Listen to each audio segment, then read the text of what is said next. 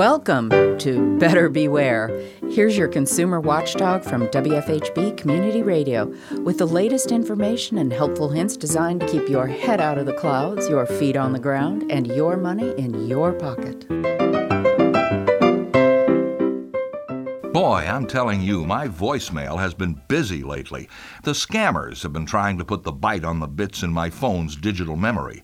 When I notice I have a new message, I usually press the button to check it. Then, when I realize it's what polite people call manure, I hit the erase button. But lately, I've been saving them up to share with you just for fun. Let's start. Have you gotten a call like this one? $250,000 business line of credit um, with the lowest rates and longest terms in the industry. So um, I can be reached at 949 536 8498 or um, you can just go ahead and call me back on the number that popped up on your phone. Either way is fine. I should be around all day. Uh, talk to you soon. I know what you're thinking. I don't want to talk to anyone who sounds like that either. She probably shouldn't be drinking on top of those pills she must be taking. And even if I was in the market for a line of credit, I'm not going to borrow money from somebody who finds me. I'll do my research and find them. Then there's this happy little scam. Problem in our server. You can call us at 855 890-4775 in order to claim your refund or else you might get charged again because of this issue. Kindly call us on 855-890-4775. Thank you.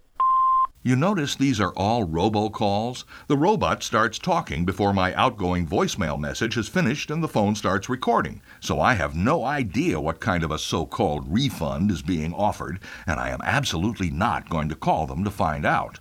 One way or another, gonifs like this are working a deal where my money goes to them, not the other way around. And finally, there's another annoying robocall you may be getting even if you don't have your own business. If you are the business owner, please press 1 now. If your account has not been verified, customers searching for your services will not find your listing. Press 1 now to verify your listing, or press 9 to be removed from this list. Oh, right. Press 1 to tell them you're an active telephone number and a potential sucker, so you'll get lots more robocalls. Or press 9 to tell them the same thing. You might actually be removed from this list, but you'll be added to 16 or 50 others. They probably got my name because I did have a business 15 years ago, and anybody whose records are that far out of date is nobody I want to interact with. Voicemail is a lovely thing, but it doesn't change today's safe telephone rules.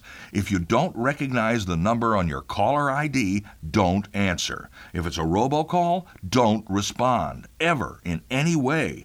Never press a button because a voice on the phone tells you to. Never call a number to find out what it is.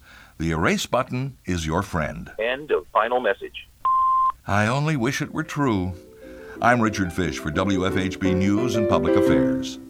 Better Beware comes to you from WFHB Bloomington, Indiana. Find all our episodes at WFHB.org.